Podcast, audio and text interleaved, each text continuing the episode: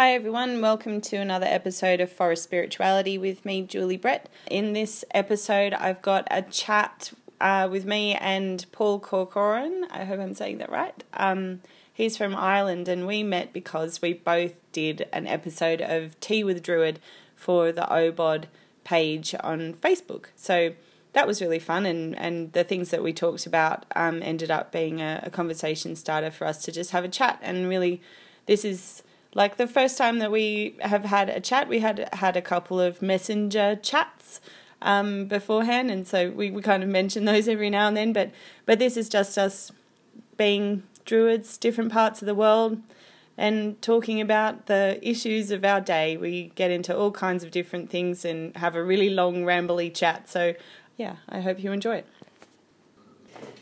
So, how are you doing? I really enjoyed your talk. Thanks. It was. Um, I'm quite self-critical, uh, not in the sense of like beating myself up, but I immediately kind of go, to, okay, how would I do that differently next time? Yeah. Oh so yeah, I've got me a long too. list of how I would do that differently. Yeah, But it for was a, it's a really curious experience looking at a screen and it's only yourself looking back. Yeah, I know.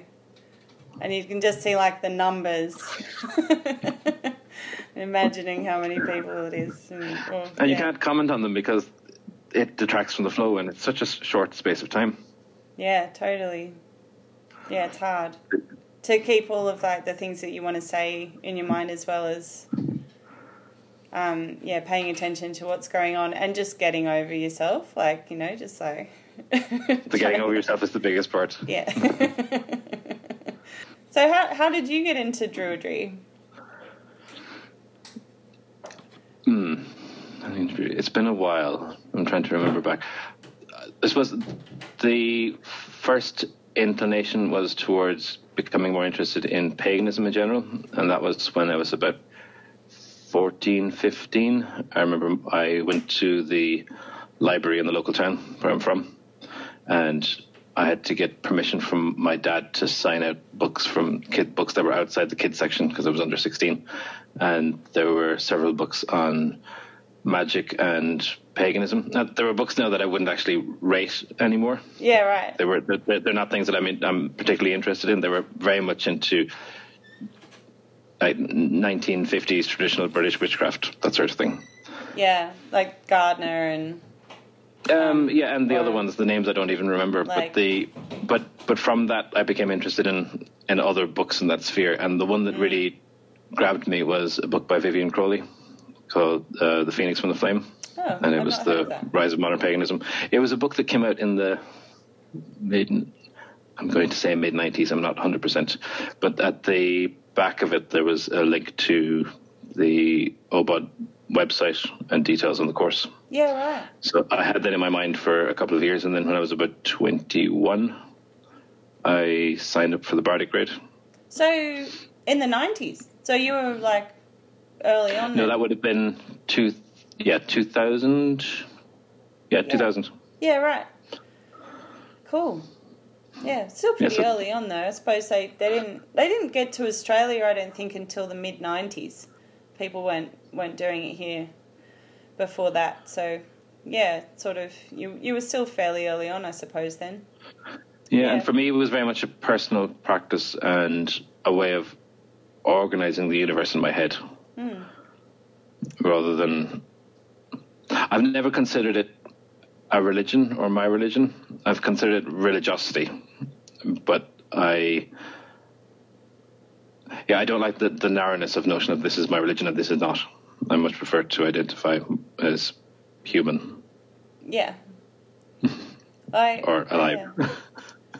Yeah, I mean, I, I find it works sort of like a framework for understanding other religions as well, though, for me, Hmm. like because there's this focus on ancestors. Like, I don't find that like.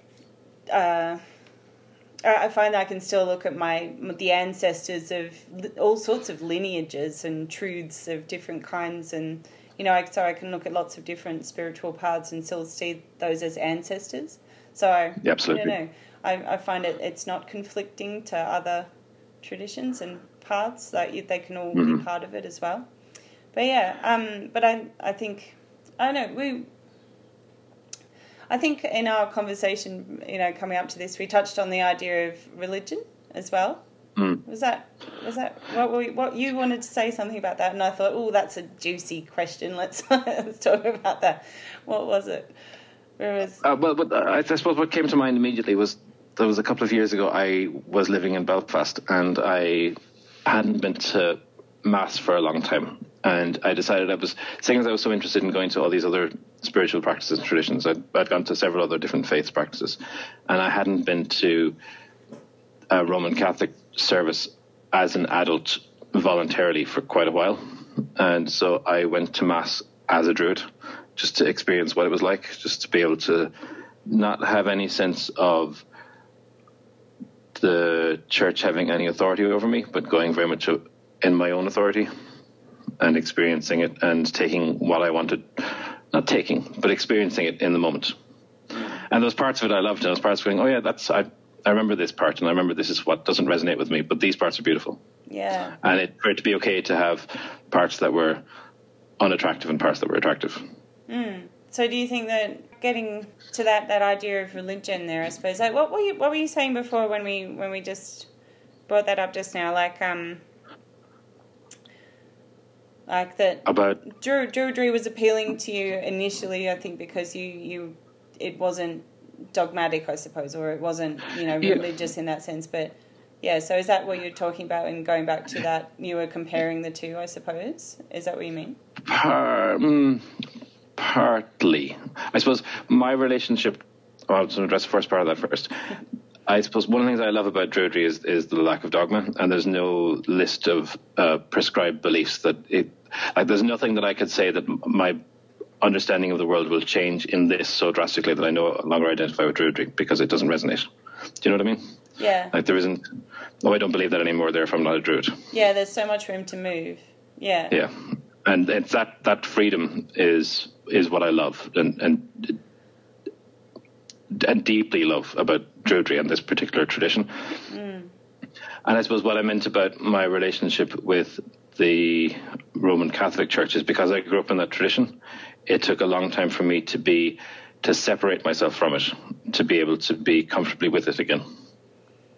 Because yeah. for so long it would have been an authority, especially for my ancestors. Like the a priest or a bishop really couldn't be questioned and for me to come to a place in myself where I can feel comfortable enough in my own authority to be in the presence of that and not feel threatened by it. Yeah. Especially coming from like like as a gay person as well in relationship to an organization that doesn't treat people like me well. Mhm. Yeah, I mean, um, in contrast to Druidry, there's definitely you know whether you're sort of doing it the way they wanted you to or not. I suppose that's like the essence of a dogmatic tradition, I suppose, isn't it? Like, um, yeah, hard rules, hard sort of you're either in the group or not sort of feelings where I don't think that druidry is like that. I feel like druids often are going around going, Oh yeah, you're a druid and you're a druid and just because you know, there's there's enough crossover with some yeah. people that it makes them part of the, the group because it is quite as flexible as that that you can have individual individualistic beliefs and still sort of be part of the family. Mm. And at the same time, there are still plenty of people out there who will tell you that you're doing Druidry wrong. Yeah, that's true.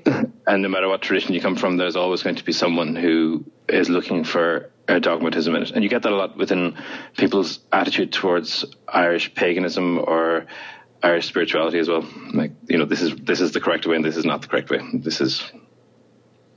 Yeah, right. So, do you, do you want to tell me about that experience a bit? Because that's a, like I'm I'm always really interested to hear about sort of um, the ways that Druidry um, is experienced in different parts of the world. Yeah, because, it's an yeah. interesting one, I suppose, because when it comes to Irish history, there is we have a lot of written information from like the seventh, eighth century onwards, and there's a huge wealth in that, uh, but there's also a, a tendency towards treating that as some sort of golden age when everything was better than it is now. and I'm not comfortable with that. I, I'm still fascinated by that, and fascinated by the the being able to remember all of our past and finding the, the parts that we don't know things about, and and and digging our, our roots deeper into our own heritage, which I think is crucially important to be able to be aware of that. But it's what I'm uncomfortable with sometimes is where we have a tendency towards, but you know what I'm saying about making this the, the, the bigger and better than it naturally was. You know, my ancestors kept slaves. That's that was part of our, our heritage as well, and I I like to think of my own personal history and my culture's history in a broader sense. So I think we were having this conversation on Messenger where I was saying about how there's a tendency to talk about our pagan ancestors and to then disregard everything that came afterwards. And so, well, you know, my ancestors for the last 1500 years have identified very strongly as Christian. Mm. And I'm not going to say they were wrong. Yeah. Well, they were, that was just part of the story. Obviously, it yeah. resonated with them for some reason, I suppose. Yeah. Yeah. um, I suppose I'm also not very deity oriented in my own personal practice. I I like the inspiration and I love the beauty of the stories, but I don't find personal value in in looking for gods and saying, well, that's a god, that's a god, that's not a god, what's a god? I'm, I'm more interested in ecology and geology than divinity. Yeah. Um, I was going to say something. Where, where, so where, where do we go just now? We've been like sorry, my, my ability to keep up with the conversation, Sharks, we keep going like so many interesting places. I'm we like, need, ah, there's too many points I want to say.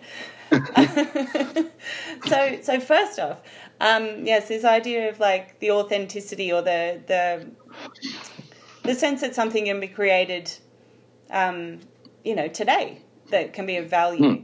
Um, yeah, like this idea that golden ageism is really interesting. That yeah, something in the past had to be um, more right. Like for us in Australia, that's really uh, an interesting topic because you know we're having to change things and make things new here all the time to make it. You know, there's there's not there's certainly a minority that that sticks to doing things in the northern hemisphere way of of things, um, whereas most people here seem to be working with native trees and animals and the directions and the seasons and things like that. So we're quite comfortable with the idea of doing new things. Um, but yeah, every now and then we do get that that sense of somebody saying, no, no, no, it has to be, you know, northern hemisphere style because of the ancestral connections or um, or because of the tradition and things like that. And I don't know, for me, that really jars because it should be, to me, it's about a nature based path and, and we mm-hmm. should be connecting with nature that's right here with us, not like pining for a different kind of nature or a different part of the world. Um, so, you know, and similarly, like to a different time, um, you know, to, to pine after like a different kind of sacred landscape or a sacred community or, you know, way of life seems crazy. Like, um, I was talking to Sandra, who's created a, a, set of oracle cards recently, and she was talking about how um, creating these cards on a computer aided design was really like part of druidry for her because to her druids were all about like the the height of technology and science mm. and they you know the the scientists of their era so the you know like being in close connection with high technology was was druidic to her so you know, there's there's sort of different ways that you can look at it. I think it's fascinating. There is. I think we, we hinted on that in one of our conversations on Messenger last week, and I was having a think about this, and there's a tendency towards. I suppose it's because where, where our our modern heritage has come from, but the antiquarianism of like the 18th century and that sort of antiquarian sense of looking for the past and looking for bits and pieces, but also being kind of wonderfully eccentric antiquarian. It's an, you know, mean, that, do, that, Sorry, do you mean that, for, that druids are eccentric antiquarians? Is that what you're saying? I'm saying that our modern Druid heritage ancestors were eccentric antiquarians.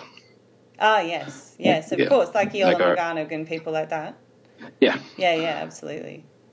and the, and this, the, the, that's a wonderfully creative thing, and it, it's also quite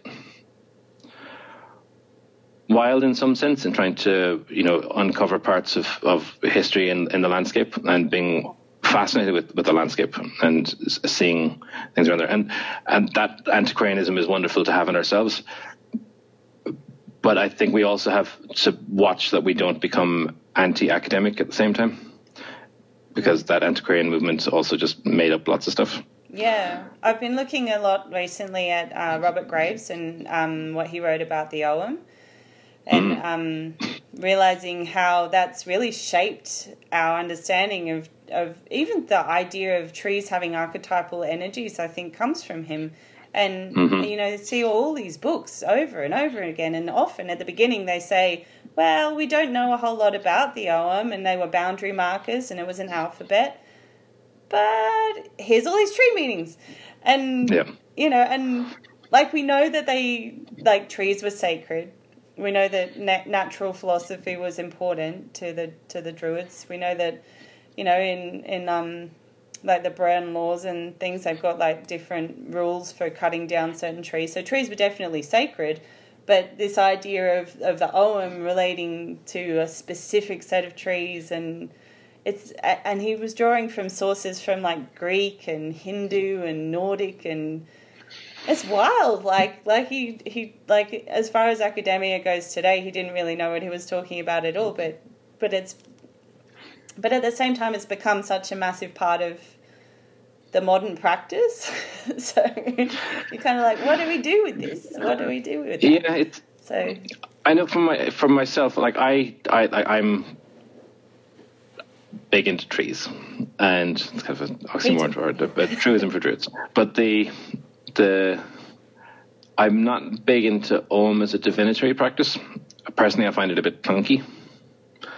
Um, and I, personally, the only divinatory one I would tool I would use would be tarot, but that's because it's it's I love the structure of it, and I love the how many layers it can be used in the art and the creativity and so on.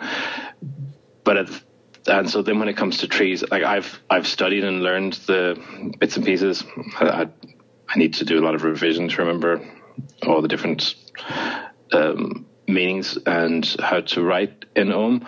But at the same time, I don't consider it essential, and I'm very much aware that all of our modern meanings are very modern like so some of the, some of the things like the associ- the way we can have associations with birch and so on that those are very true but the structure of it and the way it's been well this means this and this means that i would much i'd be much more comfortable with somebody saying there's a actually there is a birch tree looking at outside the window i'm looking at now so that particular birch tree and it's the way that it it lives and moves and breathes, and my relationship with that tree and what it signifies in the time of year and what sort of climate we're living in.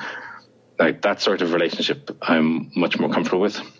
I think that's what I meant about dogmatism as well. There's a tendency in all humans, I think, to try and find certainty and to have certain rules and meanings.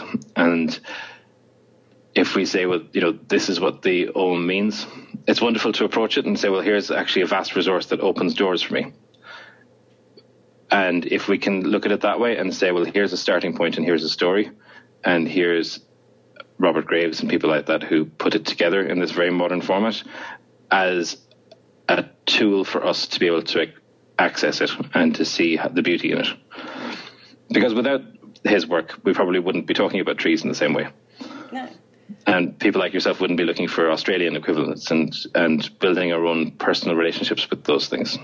So I think it's perfectly fine as long as we acknowledge that it's a very modern piece of inspiration and it's a doorway. Yeah, I totally agree. That's um yeah, that, that's what we were talking about before, like this authenticity or this this sense that things don't have to be really, really old. Like they, they can be new. Um like they don't have to be from the past to be useful. Like we can have new ideas.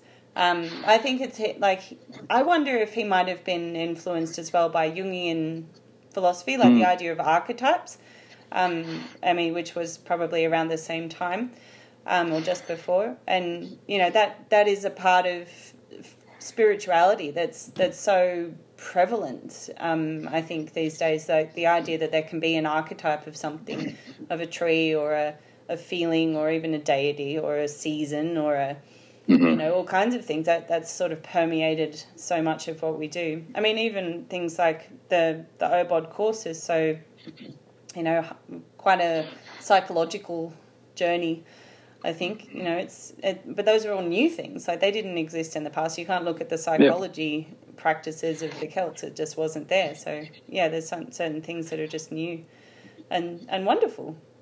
So yeah. Have you read Isaac Bonewits's book on ritual?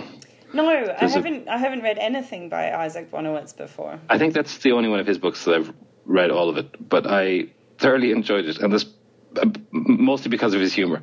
But there's parts in it where when we're talking about authenticity and and and heritage and a sense of things being old, there's a part where he talks about no matter what sermon you've written, even if it is one that you wrote just now for a season you've just invented, at some point in the ceremony you have to say our ancestors have done this forever, because part of our human brain needs to hear that to be able to slip into a ritual state of mind. So even if you just say, you know, as our ancestors have done, we're honoring this particular time of the year, something like that, then it, it allows you to slip into the sense of the ancestral and the depth of our being in the world. I think you can definitely say that our ancestors have been making stuff up yep. forever, as our ancestors have always made stuff up. yeah. And so, responding yeah. to the world around them. And that's a conversation I was having with yeah, um, sure some people about a ceremony recently, and they were talking about their love of nature. And I was saying, for me, nature is also another way of saying reality, mm. and a wider reality rather than just our own thoughts about the world. Because we can get, as humans, we can get very caught up. And I know for myself, I can get very caught up in my perceptions of things and what I believe it to be. Whereas when I, we think, well, how can I connect with nature? It was like, actually, that's that's what's out there, as opposed to my thoughts about what's out there. It's what's actually out there. Yeah, yeah, totally. Like, I mean, that's all. Like, I've always thought that that the like for me the the definition of religion to kind of bring it back to what we were talking about before is uh, like a worldview. Like the it's it's not reality. It's the way that you kind of make sense of reality. It's like the lens mm-hmm. that you're looking at the world through. Um, one of the ways that you can uh, the etymology of the word religion is to yoke, to hold together. Mm-hmm. Um, and to me, it's like, you know, it's the thing, the idea that holds everything together, that, that, you know, makes everything make sense. So it's sort of the, the explanations that we give for reality is your religion, whereas mm-hmm. reality is reality, you know? I'm, yeah. I'm also quite a fan of Byron Katie, you know, that American woman who has, a series of questions that you can question any of your thoughts and beliefs about things. I'll send you a link afterwards. Okay. She's uh, she's she's fantastically fun and quirky, but uh, she talks about that as well. It's like reality is never wrong. Our, yeah. th- our thoughts about reality can be wrong and give us stress, but a reality itself is never wrong and it's never cruel. Yeah, and we've always we're always looking to add it through some some lens. I think we we can choose to change the lens. Well, yeah. And that's and that's I suppose where it can get challenging for other people if even in in modern paganism, which has evolved a lot with the notion of fertility cults and like out of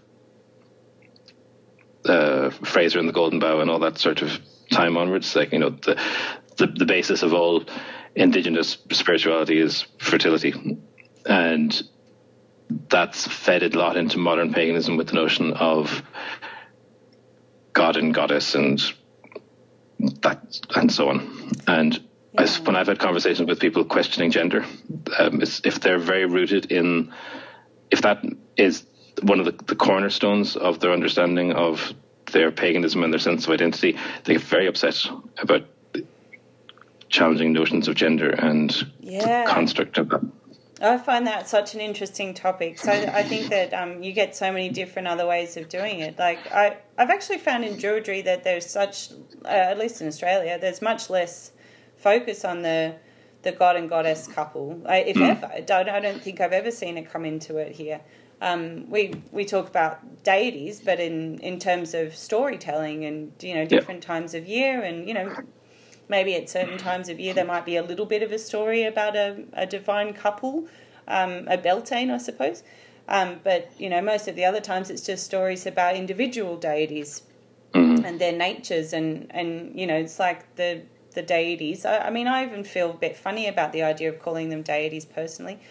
I just think they're they're stories. They're um, important, powerful ancestors.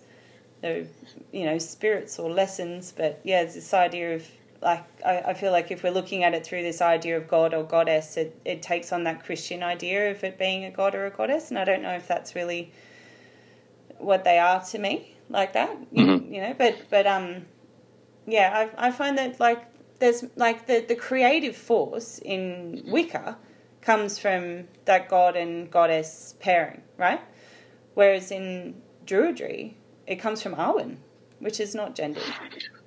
Um, um, yeah, I, I, think it depends on the viewpoint or the heritage of the druid in question as well. Yeah, I suppose so because I think that um, it might maybe it's different over there because I think there's a bit more blending um, of the paths in um, in Ireland and the UK, perhaps. Um, whereas, whereas here there seems to be, I don't know, it doesn't seem to be quite the same.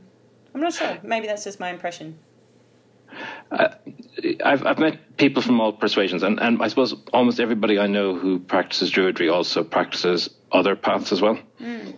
and they inform them. It's like I have friends who are their Buddhism really informs their Druidry, um, and I have other friends whose Wiccan practice really informs their Druidry, and so in in any encounter, it's going to be a little bit of everything and that's what I what I particularly love about it. Like one of the things that I love about large Obod gatherings is the the Druid's prayer and the that babble that happens when people name whatever word they use for spirit or the divine. Grant blah, blah, blah, yeah, protection.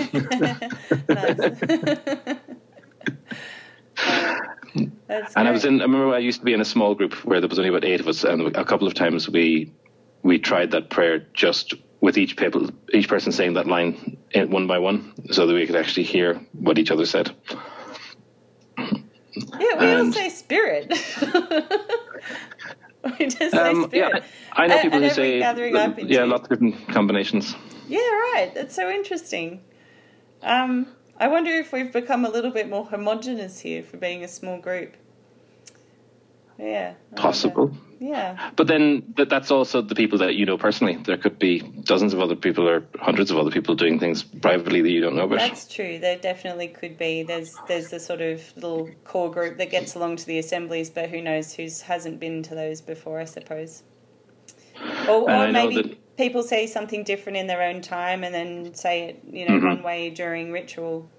So they might just, you know, we often have the, the scripts at, at um, big gatherings so um, you know, people might just be reading whatever's been written there. But yeah, that is that is kind of a lovely thing. I, I do appreciate that there is that openness, and there are so many different ways of of believing within mm-hmm. Druidry. Um, something that I, I've come across as well that I, I think is quite interesting is um, the idea that we see um, our, our gods or our deities or our you know or even divine forms if we're talking about Awen or Nwyfre or something like that. We we imagine them as we would imagine our, our best selves, I think. So, mm. um, you know, a, a, heterosexual person might imagine a divine heterosexual couple. And, yep. you know, people of all different kinds of genders and persuasions would imagine deity as needing to represent the diversity that they experience. So, yeah, but I think there's room for that in Druidry. Absolutely, and if we can come from, uh, with compassion and see everybody else's stories as the way that they're they're relating to the world in the best way they can, in the best way they know how. Yeah. Then it's all fine. I think it, as long. Did we have a conversation on Messenger about this? Uh, one of my bugbears about internet communication, especially Facebook and YouTube comments, is the the, the quickness with which we can all be um, insulted and offended. I don't mean us in the pagan world. I mean just online in general. And but you, you, you know, I'm, I'm offended that you that you would think that. I'm, I'm offended that you would believe that. And there's absolutely ways that people can share things that are incorrect and um, and, and difficult. Like I, I come, wrote to somebody yesterday, letting them know that a video that they had shared was from essentially from a modern neo-Nazi political party. And please don't. But at the same time, uh, there's also, and I suppose I'm I'm coming at this from a perspective of somebody who lives a lot within a world of people who are either queer um, with gender, sexual minorities, and different pagan groups, and we can all be very right on and have a tendency to think that other people are not if they're not our kind of right on and I'm sitting with that a lot at the moment about that ability to be compassionate and understanding and gentle with ourselves and with other people when people have opinions that are different to ours. And I'm not. I don't even. Um, it's it's it's very much with me at the moment, so I don't even have a, a proper way of explaining it. But that's something that I feel very much is a thing that I and we need to to work with yeah. to be okay with difference. Well, there's there's certainly a lot of you know um, diversity as far as gender and sexual orientation goes in the pagan community. I, I think the fact that we are I love it. yeah, it's so wonderfully weird. yeah. Uh, I've always thought that it's because um, we're we're both communities that have been ostracized in the past, um, or you know had unfair negative uh, assumptions made about us, and that we've had to you know reclaim our titles um, and you know and and present ourselves to the world in a positive way and and work on you know uh, like healing our relationships with the mm-hmm. mainstream and and things like that. I think there's a lot of shared experience. Uh, with you know in those senses that that makes yeah. makes them yeah really um, I suppose if you're willing to identify to to say I'm different in whatever way you're different to somebody else, yeah. then it's much easier to say the next level of different. Yeah. Well, yeah. I mean, you want to be a, a path that I mean, as a as a religion or a spirituality, we want to be um, accepting a difference because you know we know that we're different.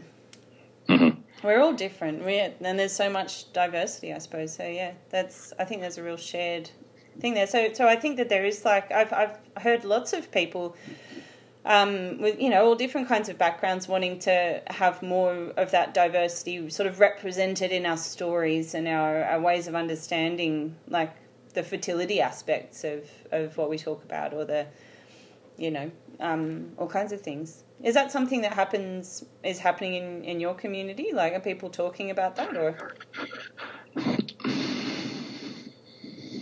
I'm trying to think now who my community is. Or, or in what ways? What ways does um does that do, do those two parts of your life kind of come together? Um, okay, within uh, my queer world, paganism is fairly normal. I don't know anybody who identif- thinks of it as particularly strange. The only time I had somebody ask me something kind of odd in relation to my paganism was when I was living in Belfast and I don't drink alcohol. And someone asked me if my reason for not drinking alcohol was because I was pagan. But that was. I you don't drink, it must be for religious reasons. right, yeah. No, um, but I outside, outside of that. is a reason to drink, at least mead anyway.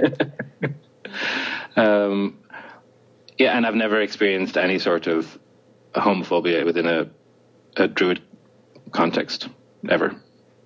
It's never been anything.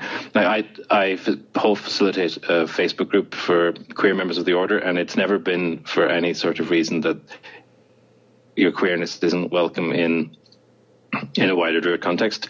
It's just that it, sometimes it's really nice to to meet with people with shared sense of identity, and and particularly if somebody wants to have a conversation around how they're sitting with their gender and so on, that can be difficult to do in a larger forum. So, and also, it, it there's one of the interesting things about especially a gay community is that there's a shared sense of heritage and ancestry within it.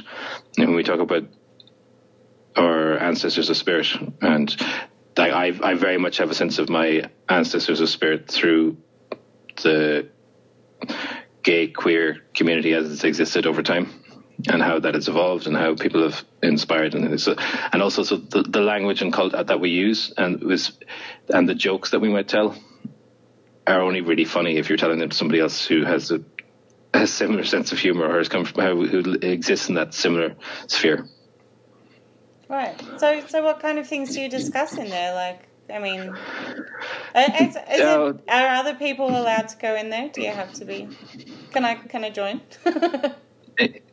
yeah. Um, yeah. The only the, at the moment there's two questions on the on the when you click to join and you're asked, you know, are you a member of the order and uh, do you identify with the gender and sexual minority group?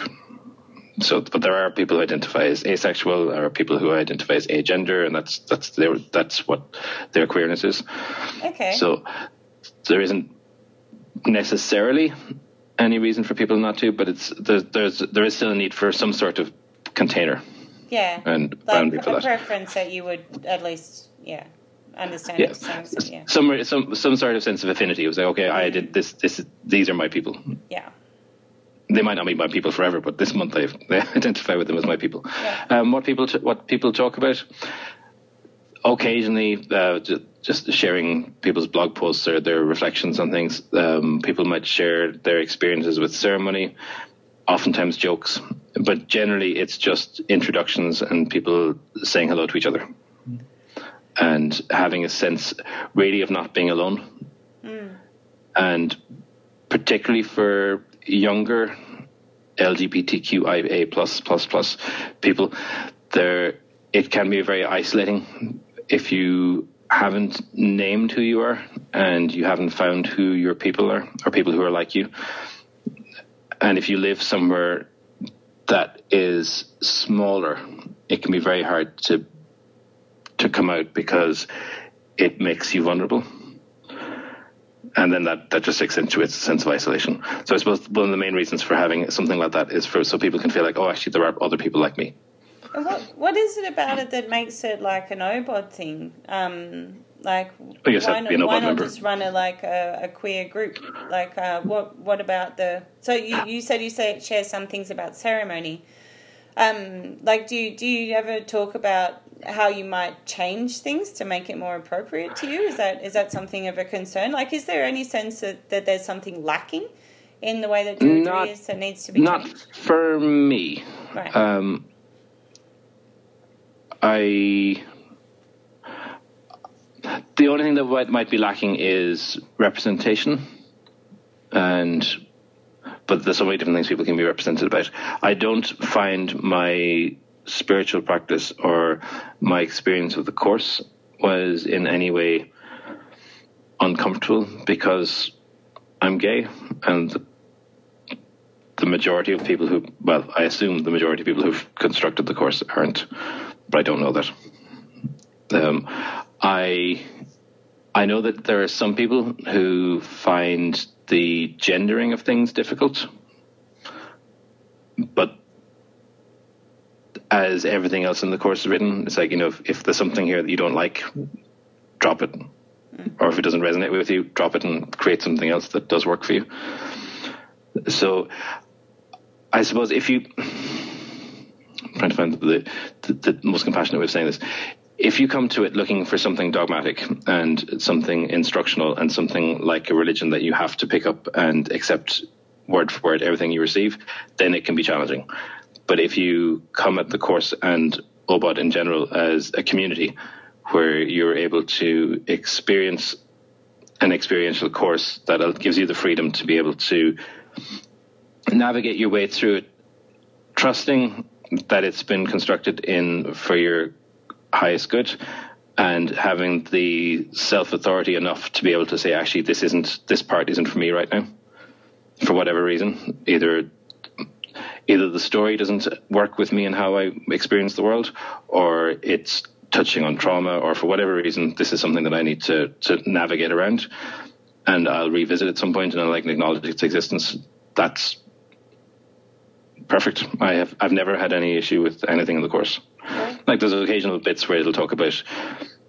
Um, like for instance, in the the script that's given for the Beltane ceremony, there's there's a little bit of uh, dip your wand in my chalice, which I'm like, that's cute, but it doesn't really work for me. And but but as a personal, the the solo rite that comes with that, I find really powerful. Right.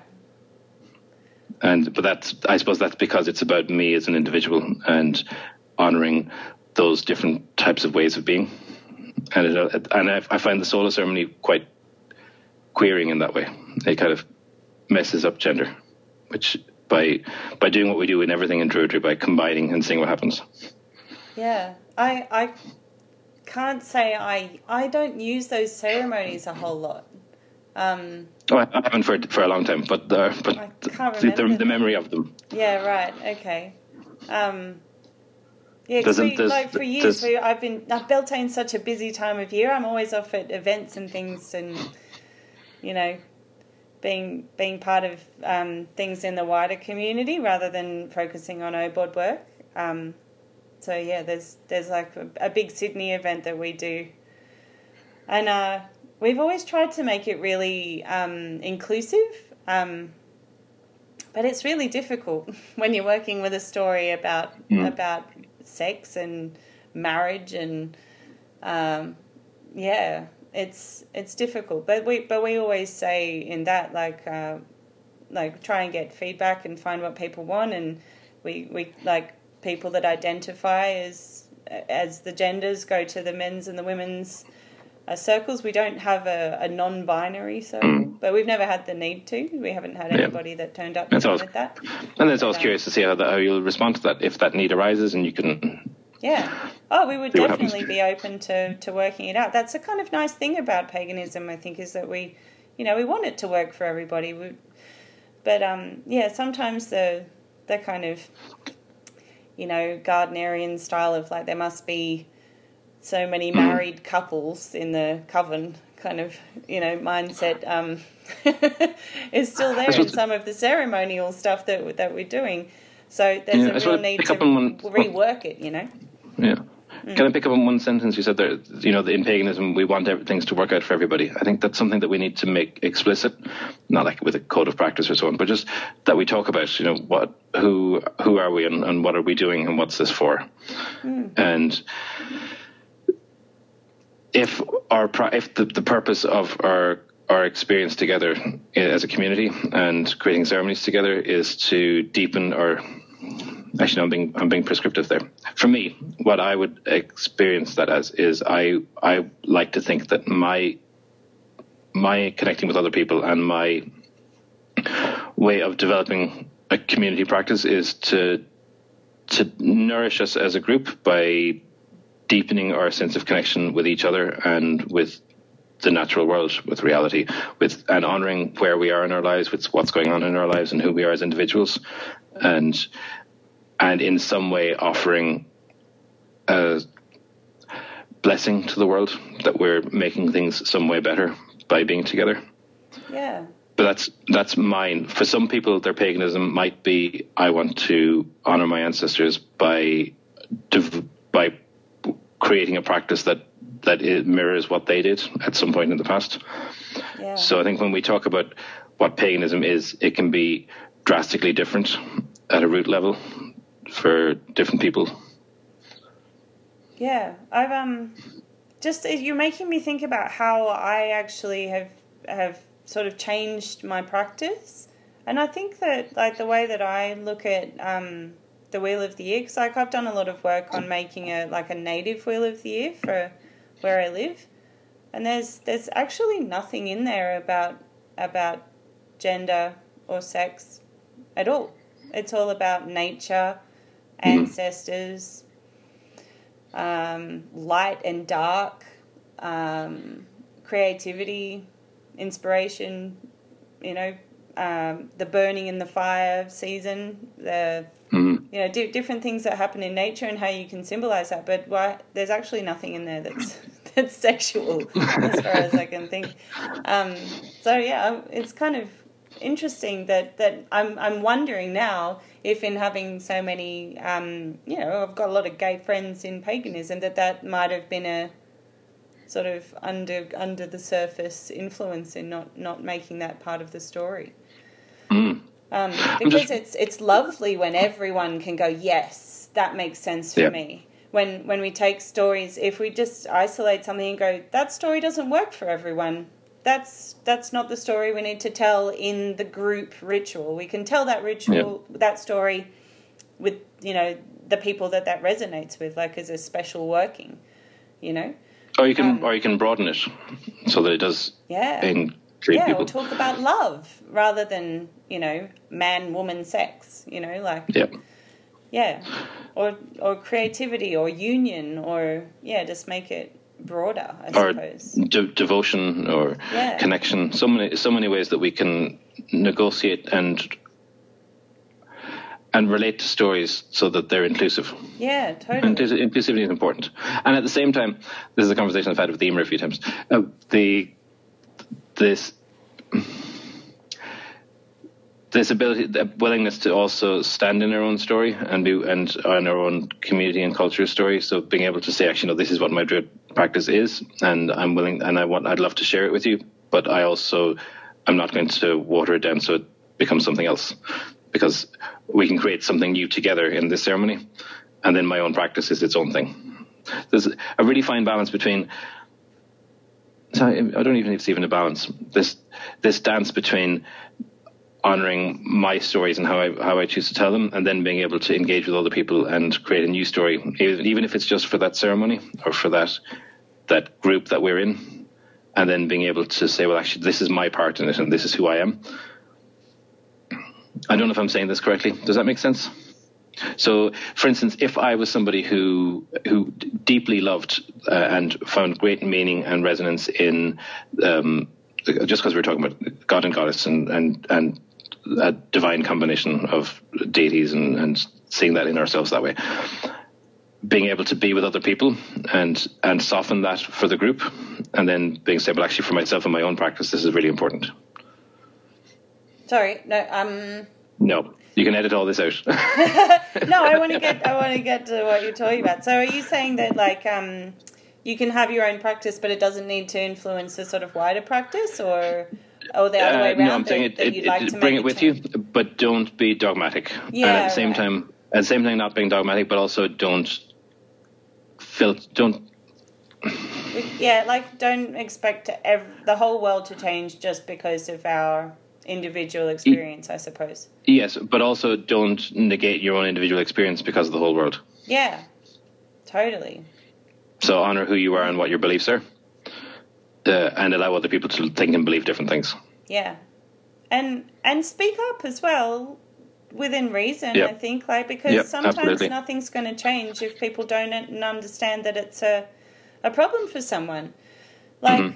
like I like running running big events. Like it's it only becomes apparent to us that you know um, if if you know the people running something are, are quite sort of mainstream minded um, or heterosexual, then they're not going to instantly think of the, the problems for interpretation for people of other genders or or sexualities.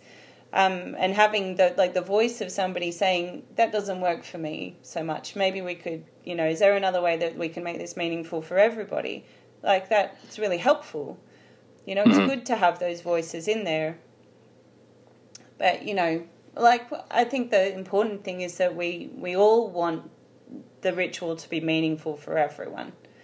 But um yeah i guess it's difficult when uh, there's that tendency to want to cling to the past as well and wanting to have that tradition side of things. Uh, which yeah people do struggle with especially with things like like beltane that is such a a very heterosexual sort of a a festival really. Um, but um, I mean, I I um we had a a Beltane where I got crowned the queen one year, Mhm. and um my friend Ben who is uh, has a male partner um Who I know, I know yeah, him. uh, and he says hi.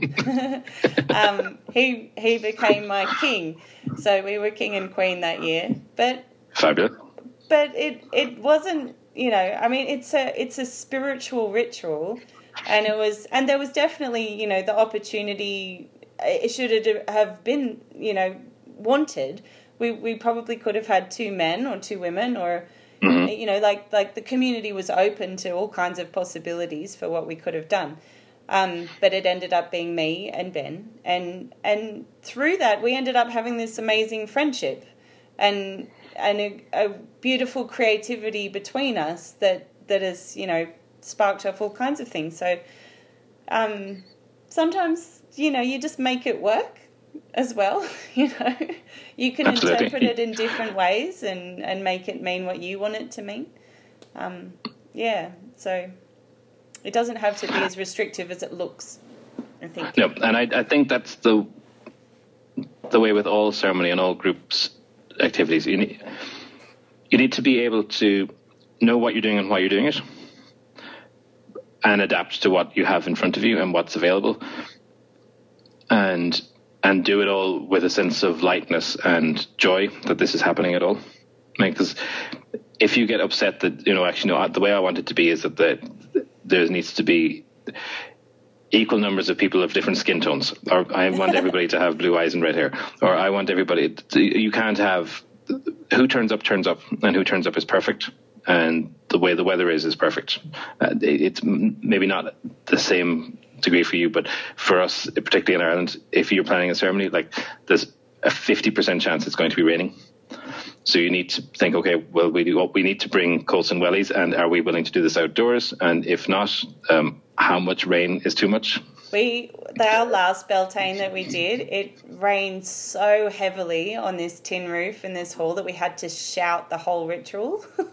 we we nearly had it outside, but we ended up having it inside. And I was doing this invocation to the god and the and the, the thunder was like, and the whole place was shaking and it was it's quite dramatic but we had to shout. So yeah we get rain.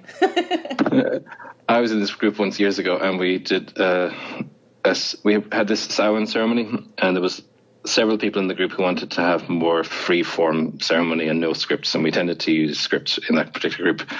And we had this Samhain ceremony under this ancient yew tree and it bucketed down for hours, and we had scripts, and they literally dissolved. there was no, there was no paper left at the end. it was a sign. oh, it was. Well, no, things things got very messy after that. It was it was it was a very bad period. But the um, the but I love that. I I love how much joy we can get from being outdoors and doing these sorts of things. Yeah, for sure.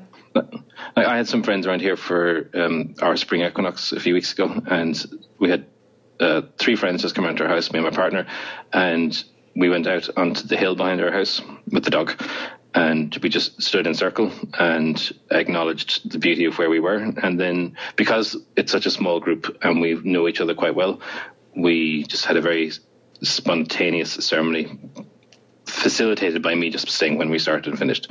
But everything else was someone else just offering words of wisdom or uh, a suggested prayer that we did together and so on. And because we know each other, we were able to be in silence and for that to be okay and to trust that whatever was going to happen next happened next. Yeah.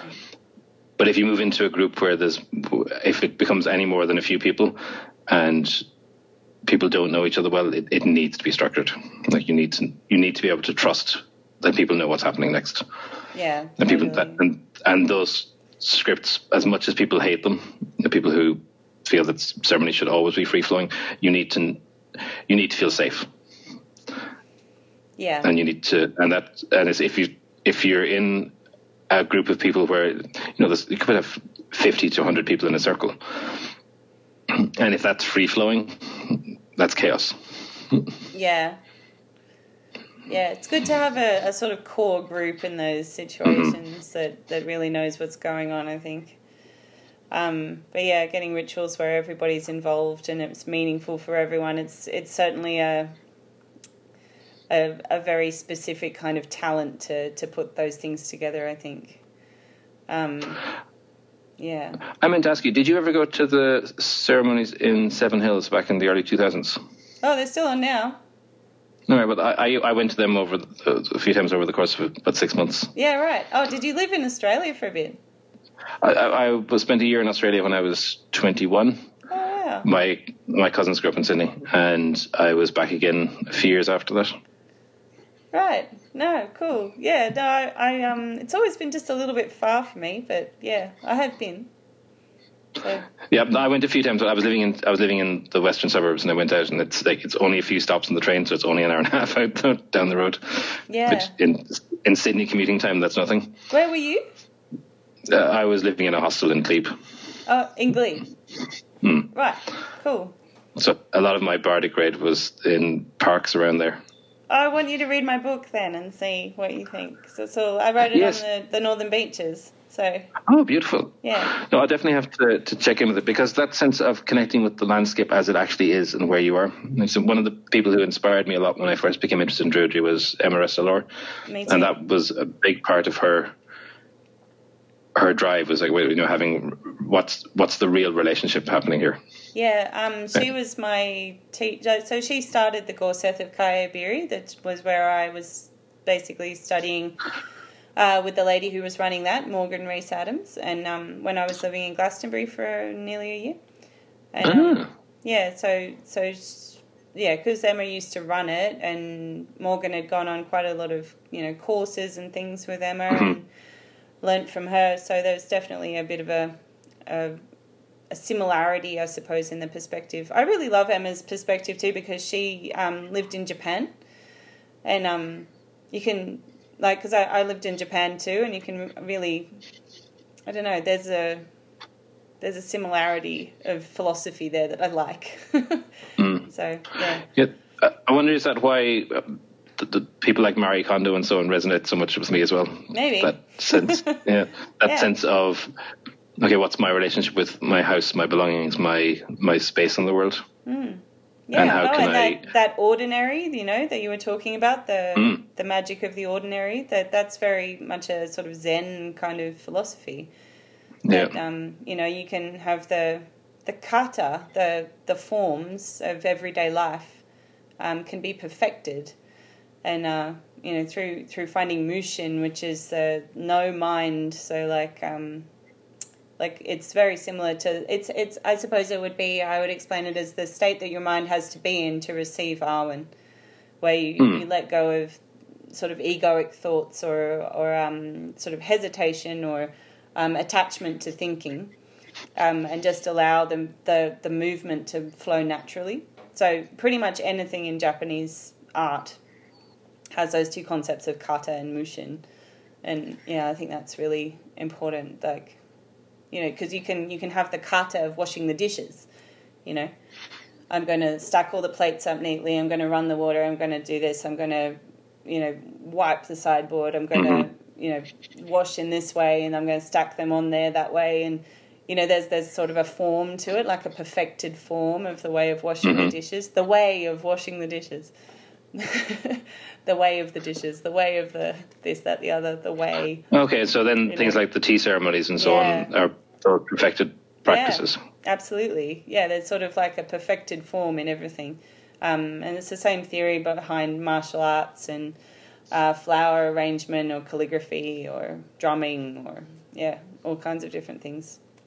It's like and philosophy of circling Japanese that back culture. to, to OBOD practice then as well. This I really enjoy if when I'm with a group of people and we're able to to, to take from start to finish almost scripted to the word the OBOD ceremonies and doing it in such a way like this is this is a practice just doing these words on their own with these people is and, and the absolute simplicity of it is really beautiful Yeah. really nourishing I've often I've often explained this in in terms of um, like the process of letting go of the scripts.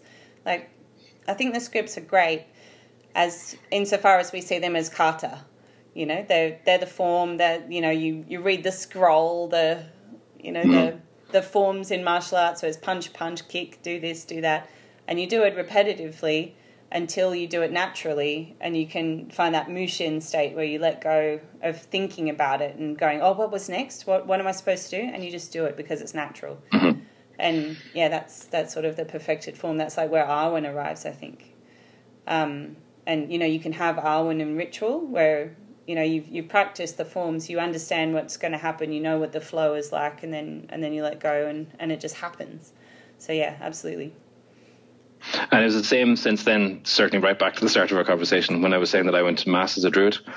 And I don't know if you if you've any experience with Roman Catholicism or going to that, but there's there's a, a sequence of standing, sitting, kneeling, and there the as a ceremony that goes on for only 40 minutes, it's very dense. Like there's a lot of mini ceremonies included in this one um, longer ritual, and coming from it, from going to that from a very young age, being able to rest into actually this is the practice of the form of that ceremony. Kind of go, and now I stand, and now I say this, and now I, and it's not something that I have any yearning to be part of, but it's something that I definitely will go and do again because even I was explaining this to somebody recently.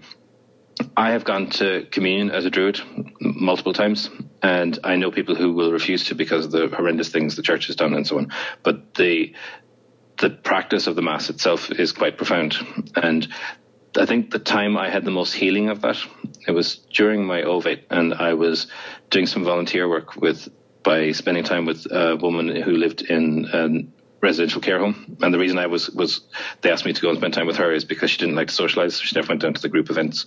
So I would go and sit in her room with her. And one of the days that I was with her, the priest had said mass in the community hall downstairs, and then he went and visited different people who wanted to receive communion who weren't able to or were unwilling to go down into the group space. And so I was in the room with her when the priest came and received mass, and I asked her, you know, will I leave? Um, and I, she said, no, no, stay, it's fine. It was incredibly profound to watch her receive God in the way that meant so much to her. So after that, now anytime I've in, been in a situation where it was expected to go to mass, I go up now and I say, look, I do this in honor of my ancestors, and I'll and acknowledge that it that's also a, it's very it's a very profound act to say actually this this is symbolic of of God and the divine, and I'm taking it within me. Mm-hmm. Uh, and I would do the same with any spiritual practice or any religious group. So honoring where I came from with the same reverence and, and respect that I would have for any other religious group, yeah. I think is is important. I no longer need to define myself as separate from it. Yeah, I think I think there's that beauty and that familiarity in some ways as well. And like like whether we're talking about a church ritual that, that reminds us of childhood or if it's a, a new ritual that we're doing with Druidry that we've done over and over and over again, that it's almost like that familiarity allows for another state of mind to come in. Like mm-hmm. when when you're not thinking so hard about what it is that you're doing step by step, you can actually experience it and at a different level. It's um yeah, it's quite quite different. I think um, it's like you know you're having an experience of your ancestors. You're not just thinking I'm eating the bread, I'm drinking the wine. You're, you're yep. thinking this is connecting me with all of the ancestors that I have, and, and it's I think that's only available to you if if it's become familiar. Mm-hmm. You know, and those ways of thinking and the type of conversation we're having is only available because it's the type of conversation that we've we've each been having with many people over the last several decades. Yeah. Like sure. and and and being able to so when I said about you know being in a queer and OBOD space or you know in this kind of shared OBOD space that you and I are having, these sorts of conversations are normal when you spend time with other druids. Yeah. Yeah. And yeah, I feel like i I've heard whole... this conversation had by other people on, on podcasts and things like that many yep. times before. and that's but that's how things evolve and change that we all have continue to be part of the conversation. So even if it's it's a conversation that's been had several times and no one's found a solution but it's still important that the conversation's had. And it might take centuries for us to move on to another level of it but it's important that it this flow of ideas and exchange continues. Yeah it's kind of like the conversation of our time that has to happen so many times before we can move on i think you know. And that and viewing it that way kind of takes the ego out of it too. Thinking, okay, well, I need to be responsible for finding the solution, or or I'm any less for having the same old conversation again with somebody else, or boring this person with the same conversation they've already had with somebody else. It's not about me. Oh, but, it is, not about you. but it sort of is about you as well, like because um, yeah. it might be the same sort of subject matter, but to hear it through your lens is always going to be mm. different and and mine and whoever else. Like you know, it's that's how that's I think that's why we need to talk about it so many times. It's like well, well that's how it is for them. What what is it for you? You know, Yeah. how does how does your life experience make this conversation different? Um, you know, And even when we talk about our druidry and what it's been influenced by, so like mine has been massively influenced by uh, people like Gabrielle Roth and Five Rhythms, and you know the countless hours I've spent going to those sorts of classes and and doing that sort of practice, or the years going to mass as a child, or um, my twenties spent in nightclubs, that sort of thing. All of the, all of that has influenced who I am as a person, yeah. and it's resourced me in some way. So many ancestors to so many ancestors The dance floor and that's one of the things i loved about your talk was when you the meditation you gave with the three realms combined with the three ancestors i hadn't heard that before Well, that's kind of our idea, I guess. Um, me and some friends here sort of stumbled upon that one. it works really well really Yeah. well i'm going to use that next oh, good. Yeah, we just call it the three ancestors. So, like, either bloodline, inspiration, and the land. Um, Mhm. Yeah, but um, yeah, the land as a realm, then the land ancestors. The sea as a realm, and the bloodline or the milk line ancestors, and the sky as a realm, and the like the ancestors Bloodline. of truth. Um, yeah, inspiration, I guess. So yeah, it, it just works really nicely. But the first time I heard it was Emma Restall actually. She said um, somewhere the, oh, but it probably was um, Morgan and the the Gorsedd, Mhm. um, where they they welcome the three realms and they also welcome three ancestors. Or they they weren't so specific about it, but they they welcomed you know those ancestors individually um, without naming them in that way. Um, but I, I read somewhere in one of Emma's books, she said the ancestors of blood, mud, and wisdom, and um, I like that. oh i like that Yeah, blood. i mud, probably I've, I've read her book so i've definitely read that before I think it's in Ritual, but I'm not sure. That- i love that book It's great. Yeah. it was one I of my love prized possessions for many years Because um, every time I read them, I read a few paragraphs and then I have to put them down and go outside. She's always kicking you out the door. She's great. she is Yeah. i think she, was it one of her books that starts off with saying you know after the first page it's like now go put Yeah. your boots on and go outside Yeah, yeah. come back later Living Druidry. It's right, right at the beginning. and it was um, Penny Billington talks about that in her book as well. The I'm blanking on the title, but her book on the on Druidry as a as a as a path. the Path of Druidry. The whole book, yeah, the whole book is structured around doing the same walk every day. I've got that one. I haven't read it yet. It's it's lovely. A It's it's it's there's a beautiful simplicity to it. But she talks about going for a, a regular a walk around your neighborhood that you can do regularly, and do that over the course of the year, and, and notice the seasons changing and how you as a person relate to it, and and also the, the the spiritual practice of walking. That's wonderful. That is that the Path of Druidry? Is that Yes. that one? Oh, great. Yes, wonderful. I will read that one. How lovely to have a recommendation. Mm. And likewise, I'll go and buy your book now immediately. I wish I could just send you one, but it'll yeah, it'll probably cost me less just to buy you one on the internet. So it's, it's the opposite side of the planet. yeah, save the carbon footprint. just get one sent to you. But yeah, um, yeah, I hope you like it, especially seeing as you lived here. That that's really cool. Um, but yeah, I I love hearing about different experiences all over the place because there's so many different ways that we experience Druidry. You know, like I mean, it could be different from one valley to the you know one valley to the next hill to the Mm. to the next valley to you know a hundred kilometers down the road can be a whole other world. You know. And that was a, a big thing for me, I think, in my Druid grade experience was finally getting to the point where I no longer had the sneaking suspicion that I was getting it wrong. Like there was a, there was a lot of imposter syndrome for a good part of my my journey, thinking, well, this, you know, if I was, you know, a, proper druid, I'd be doing it this way, or if I was a proper druid, I'd be, you know, doing these sorts of things. But you know, I'm, I'm just making do until you get to the end and go, actually, this is this is my druidry.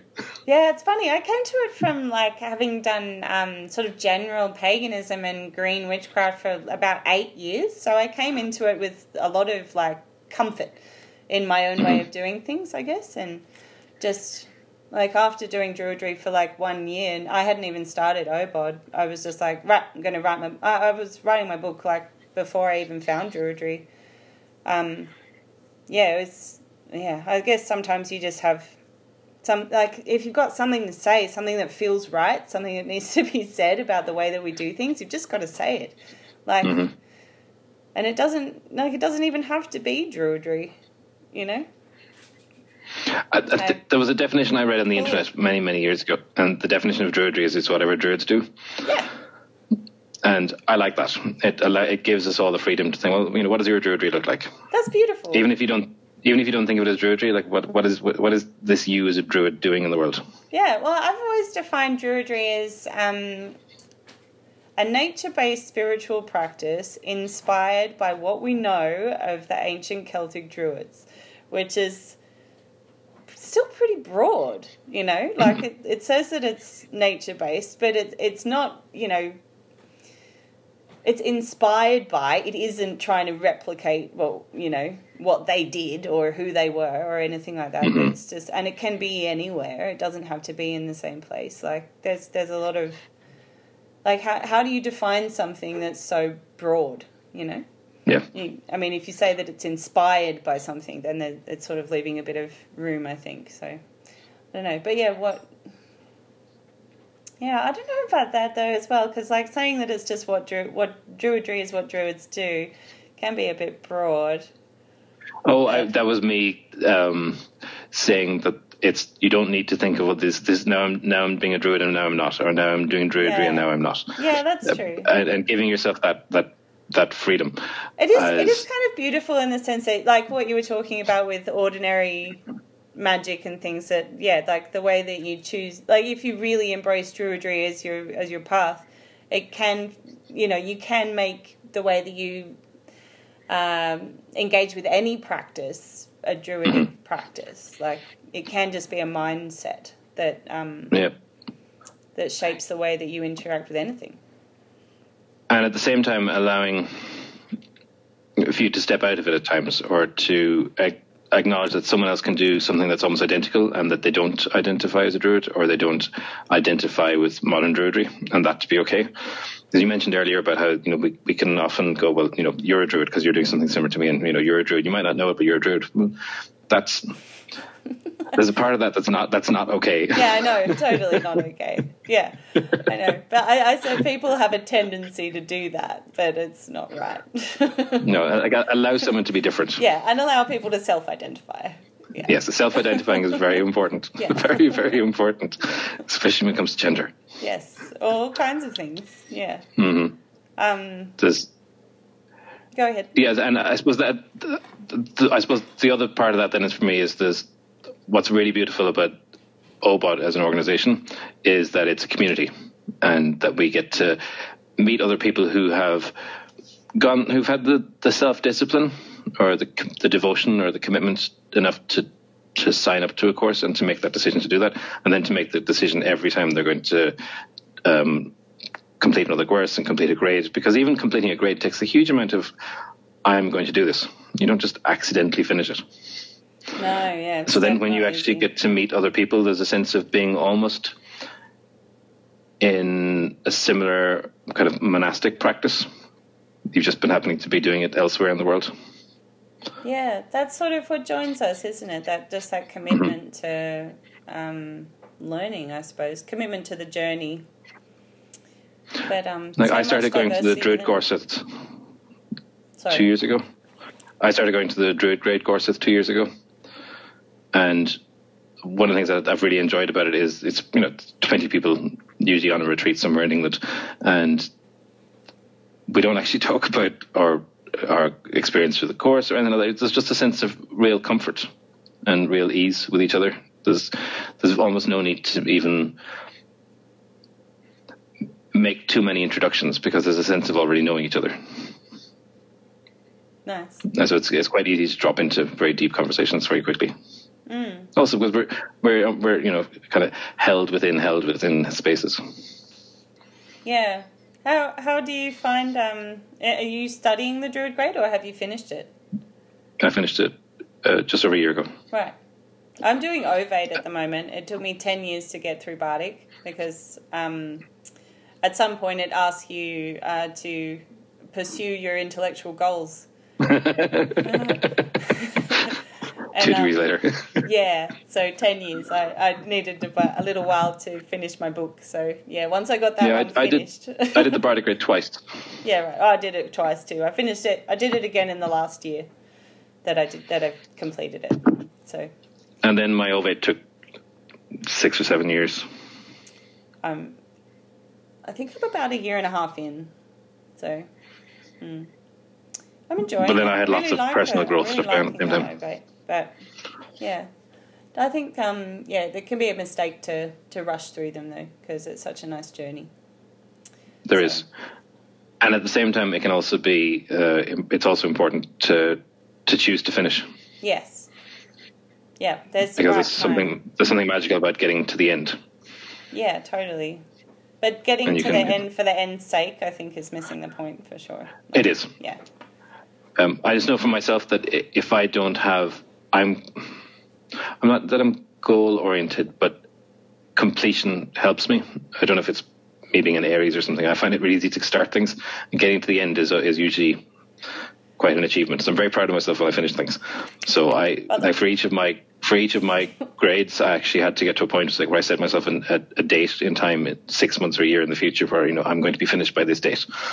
Gosh, So- so that I is had- a very Aries so thing him- to do. Yeah. so it gave me the it gave me the momentum though to keep going. Yeah, I do that, and then I change my mind, and then I decide I'm going to do it a different way, and then I change my mind. Can you guess what star sign I am? Maybe a little bit Gemini. yes.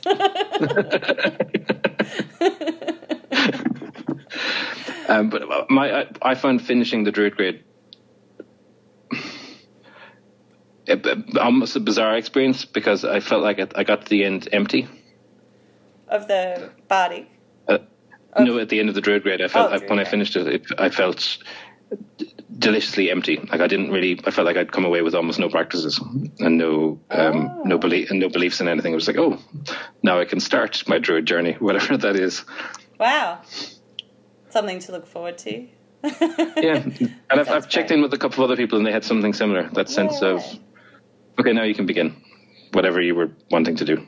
So, so where do you where does one go when one finishes the druid grade? What do you do with yourself at that point in life, Yeah, as Um, far as I- your druidry journey goes? I waited a few months of just not doing anything and didn't do any meditations or any daily practices, and then I started um, John and Caitlín Matthews' Hallowquest course, the the tarot course. It's Oh, over the course of 14, 15 months. So Oh, I'm almost at the end, almost at the end of that. And but it's been again, it's been something that it's it has a timetable at the back of it that you started on the equinox, and then you each uh, solstice and equinox you move on to the next suit. Nice. So just going has a- deeper into more things, more courses. Are you a course addict? I wouldn't say I'm a course addict, but I find courses useful. I Yeah. find for myself that if I have a short term education journey, I'm able to move through it. If it's too long, I lose interest. Yeah. I love And- courses. I think they're great. There's so many I'd like to do, but yeah. At the moment, Same, I'm, courses I'm and trying books. to finish what I've got. There's a fantastic meme that went around a couple of years ago with, you know, what I think I do, what society thinks I do, what my parents think I do, what I actually do. And the one with druids was um, what I actually do was, you know, sitting in the woods with books. Yes, it's true. Piles and piles and piles of Piles of books. books. Yes. I'm mostly a Kindle reader these days, so it's a, but it's a it's a very heavy Kindle at this point. oh, I love my books. I like I like just being with like um just being tech free for a while and yeah. Having having some paper.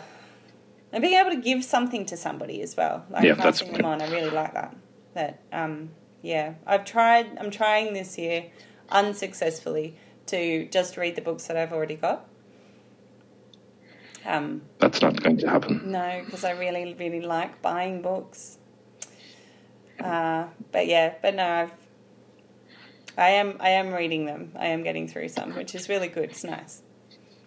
I have one in the cupboard that I really, really want to read, but it's it's not on my Kindle, so it's really heavy. It's uh, Ronald Hutton's Blood and Mistletoe. I've read that. Yes. Oh, It's that's my- that's quite an achievement. Yeah, that was an epic journey. The text is really small. I know. I know. I carried that around with me into the forest many times. okay. I it, I borrowed it off I borrowed it off somebody, so at some point I have to read it. Yeah, because no, it's, it's, it's in a drawer. to be honest, like it's uh, I I'm really glad that I read it because I wanted to know what it said. But Yeah. um, I I think if you're very interested in the uh, the long history of Druidry uh, and just the idea of Druid anywhere in history in Britain, um, it's it's a must read. But uh, as far as modern Druidry is concerned, there's not a whole lot in there. It's actually quite a shame that there isn't more in there about them, the modern orders and their history. Um, So yeah, I mean, if you were to to read essential parts as far as modern Druidry goes, I would say read um, the first part about the classics, the bit about Iolo Morganwg, uh, the bit about the universal bond, and and after that. And Okay, so that- they're that they're almost the direct lineages then into Obod. Yeah, because there's a big chunk in the middle that's all about the fraternal orders and uh, poetry. And um, I found that less useful for uh, understanding modern Druidry. But if you had an interest in fraternal Druidry um, and the relationship between that and modern Druidry, it would be a must read. So, The, the I am quite interested in that that particular period in our in history between these islands, between Britain and Ireland, because there was particularly in like the 17th and 18th century, the relationship between um, ordinary Irish people and people who joined fraternal orders was quite jarring. Or not jarring. There was a bit big disconnect there, Right. and the, there's part of our long and complex history. And so that particular part I'd like to, to be able to weave together a bit more to, in my understanding. So I am going to at some point delve more into that book uh, because it it broadens things for me. I can't remember how much he goes into the specifically Irish history of it. I know that um, Ronald Hutton tends to focus on England. Um, But yeah, I, I can't remember if he did go into that. He may have. Well, well, yeah, I think he mentioned, uh, I don't know if it was one of his talks or if it was in another book where he talked about why there was so little um, Gaelic influence in that particular period in Druidry, and it was largely due to the fact that the North Gaelic part of Scotland and Ireland were very much, you know, Jacobean territory. What does that mean? Also, during the there were more Catholic areas Oh. in what would have been, and so they would have been supporters of the Catholic king in the 16th century, 17th century. So what what, So was- effect would that have had on that Druidry and those early fraternal orders? They wouldn't have I really thought about them as you know our people. Oh, right. So they might not have been. Um, They would have been it would yeah they would have been engaged in a different conversation, Yeah. and also they would have been in, in a different language, so not always as accessible, and a language that wasn't treated as as worth pursuing at that point. Yeah, right. Yeah, it's um, yeah, it's it's a hard world to understand, really, from a modern perspective. Oh, and certainly from Australia. So, yeah, Yeah, it was a particularly horribly um, violent period in Europe at the time. There was several hundred years where the populations of countries like Ireland were halved every century. wow, I didn't know that. Yes, it's uh, a lot of people dying Gosh, over religion.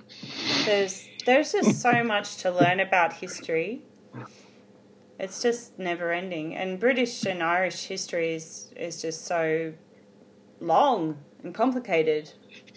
You know, I mean, just Yeah. just reading a book like Ronald Hutton's Blood and Mistletoe that's just about something so tiny as the Druids, really, like in in the scope of the history of those islands.